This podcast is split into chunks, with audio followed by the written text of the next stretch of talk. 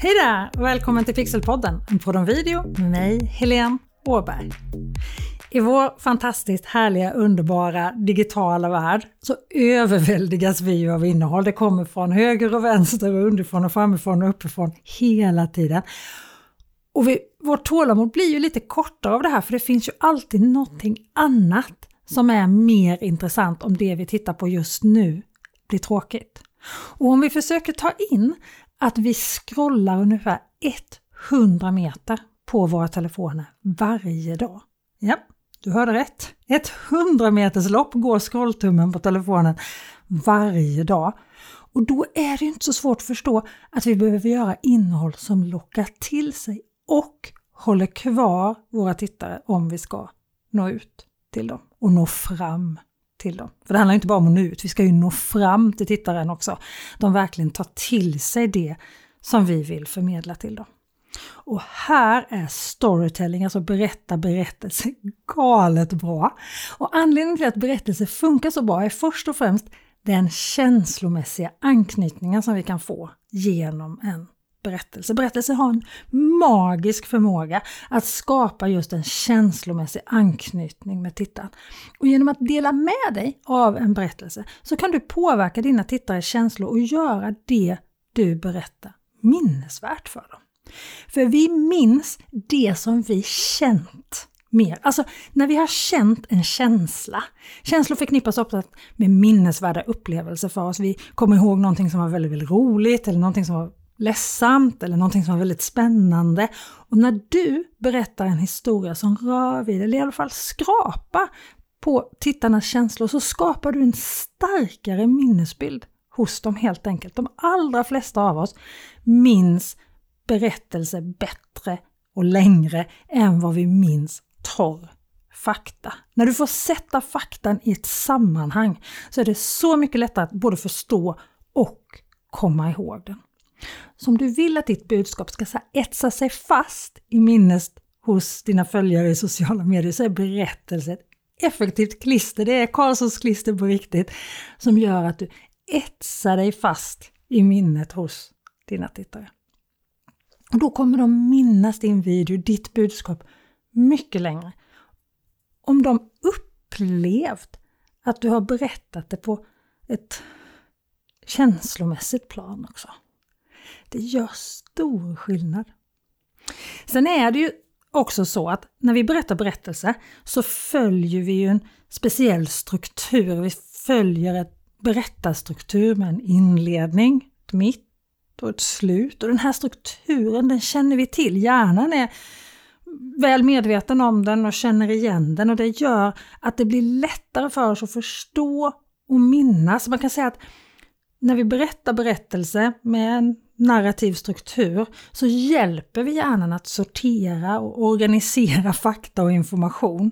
Så när du använder storytelling i dina korta videos så hjälper du dina tittare att katalogisera den här informationen som du kommer med. Och det blir mycket lättare för tittaren både att följa med i det du säger och minnas ditt budskap då. Och om vi går tillbaka till den här känslomässiga kopplingen där berättelser väcker känslor hos tittarna och då känslomässiga upplevelser är mer benägna att äta sig fast i minnet. När tittaren kopplar ditt budskap till en emotionell upplevelse så kommer de att minnas det mer levande och längre. Och Det här är sånt som sitter i hos tittaren. När du får empati och tittaren kan relatera till känslorna som du berättar så kan du skapa en djupare nivå av empati hos tittarna. Du kan, de kan känna sig mer relaterade till situationen eller till karaktärerna i din berättelse. Den här karaktären kan ju vara du och får de då en djupare relation till dig så lär de ju också känna dig och de blir mer benägna att engagera sig och stödja ditt varumärke. Vi behöver inte gå längre än till oss själva. När vi förknippar ett företag med positiva, minnesvärda upplevelser så blir vi ju mer benägna att återvända och köpa just de produkterna eller tjänsterna. Så allt det här ger dessutom ökad spridning för när en tittare känner sig känslomässigt engagerad i en historia så blir han eller hon mer benägen att dela den med andra. Så att du ökar exponeringen av ditt varumärke eller din produkt med hjälp av berättelse eftersom tittarna delar den här vidare. Antingen berättar de, ja vet du vad jag såg, jag såg det här. Eller så delar de det faktiskt vidare på sociala medier. Och känslomässigt engagerade tittare är mer benägna att gilla, kommentera, interagera med din video också, vilket också ger mer spridning eftersom det triggar ju algoritmerna. Om det blir mycket kommentarer och mycket engagemang på dina inlägg. Och historier kan verkligen väcka diskussionslustan hos många. Du kan få riktigt mycket engagerade kommentarer när du hittar rätt här. Och när tittarna börjar relatera till personerna i videon, till själva situationen som sådan, så ökar deras vilja att dela sina egna åsikter, sina egna erfarenheter, sina egna berättelser. Och det här är ju så bra på så många sätt. För dels så blir det mycket engagemang och så sprids ditt budskap. Och vi minns det vi har engagerat oss i bättre, så tittaren som har engagerat sig och skrivit alla de här kommentarerna kommer komma ihåg det du har berättat ännu bättre. Dessutom så får ju tittarna som har skrivit en gemenskapskänsla genom all den här interaktionen och den här gemenskapen är ju helt fantastiskt. Vi människor har en stark instinkt att tillhöra i olika små grupper och när du skapar en gemenskap kring din vara eller tjänst så har du ju verkligen lyckats. Jag måste säga att jag blev galet glad när några av mina deltagare på min webbutbildning Kommunicera med video, sociala medier, filma som proffs med din mobil skapade en egen studiegrupp tillsammans. Där de liksom tittade på lektionerna tillsammans, gjorde övningarna tillsammans och de kände inte varandra. De lärde känna varandra i VIP-gruppen på Facebook som tillhör utbildningen. Så skapade de en liten grupp, en tillhörighet genom min utbildning. Stolt som en tupp var jag. Och jag kan säga att det här är mina allra mest lojala deltagare. Och jag älskar dem.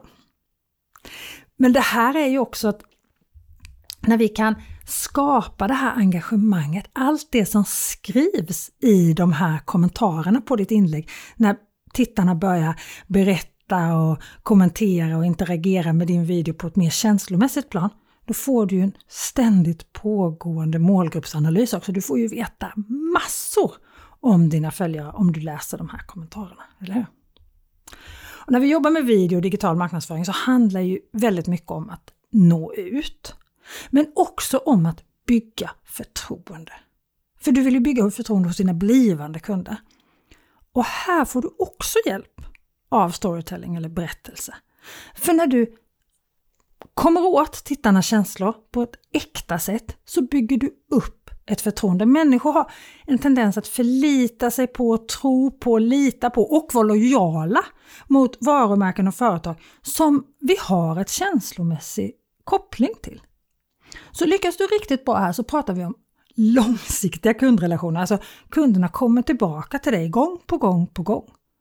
Kunder som har stark lojalitet med ditt varumärke länge. Det är ju guld värt, eller hur?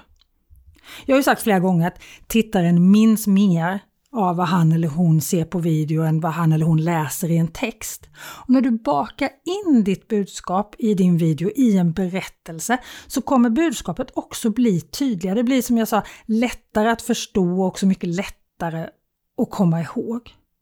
Men vad betyder allt det här då för oss som jobbar med video och digital marknadsföring? Jo, i praktiken innebär det att när du skapar dina korta videos i sociala medier så bör du fokusera på att berätta korta berättelser som väcker känslor hos tittarna. när du kommer på de här berättelserna, då lyckas du. Och video har massor med olika verktyg som du kan använda för att väcka känslor. Du kan göra det genom det du berättar berätta genom speciell musik, genom bildkomposition, färger, rörelse. Och berättelse innebär vanligtvis att du använder bilder, karaktärer, scener som kan visualiseras, där tittaren kan placera sig själv. Det är ju då, alltså när de anknyter an till tittaren, så att tittaren känner att jag skulle kunna vara en av dem. Det som händer här skulle kunna vara jag. Då är det ju Uh, vad bra det är. Och vi ska också komma ihåg att vi människor vi är, vi är naturliga berättare och lyssnare. Vi har använt berättelse som kommunikationsform i tusentals år. Alltså den här berättelsekraften som finns i världen, den, den har ju djupa rötter i vår kultur, i vår historia. Och när du använder storytelling eller berättelse så utnyttjar du det här vad ska man säga, inneboende intresset som vi människor har för att lyssna och minnas berättelser. Och i en tid där informationen flödar, för att inte säga överflödar, på sociala medier så är storytelling, jag skulle säga en strategisk metod för att göra ditt budskap utmärkande och att det varar länge. Här kan du använda berättelser som bär fram ditt budskap. När du hittar dem, då kan du dra nytta av människors naturliga benägenhet att minnas berättelser och använda allt det här till din fördel när du kommunicerar med din målgrupp. Så sammanfattningsvis så kan jag säga att storytelling eller berättelse är en kraftfull metod för att bygga kundlojalitet eftersom det skapar emotionell koppling. Det är den här emotionella kopplingen vi vill åt. Men du får ju också förtroende och engagemang. När du delar berättelser som relaterar Alltså som dina tittare kan relatera till. Och du visar din äkthet och dina värderingar. Då kan du bygga riktigt starka och långvariga relationer med dina kunder och dina blivande kunder. Vilket i sin tur leder till att de kommer vara lojala länge och det kommer ge ökad tillväxt för ditt företag. Ökat engagemang får du också med hjälp av berättelser. Det här kan ju vara en viktig faktor för att lyckas på sociala medier överhuvudtaget som Instagram, LinkedIn, Facebook. Att skapa innehåll som tittarna känner sig emotionellt kopplade till, som känns att de betyder någonting för tittaren. Inte bara hjälpa dig att nå ut utan också bygga starka långvariga relationer med dina följare och kunder. Så det handlar mycket om att nå ut och bygga relationer och här är ju storytelling fantastiskt fantastiskt. I nästa avsnitt kommer det handla om hur du strukturerar en berättelse på bästa sätt. Jag fick inte riktigt plats med allt i ett och samma avsnitt, det skulle bli så långt då. Så att I nästa avsnitt då handlar det mer om hur du strukturerar din berättelse. Vi fortsätter prata storytelling även i nästa avsnitt av Pixelpodden, en podd om video. Vi hörs nästa vecka igen. Ha det så bra till dess. Hej då!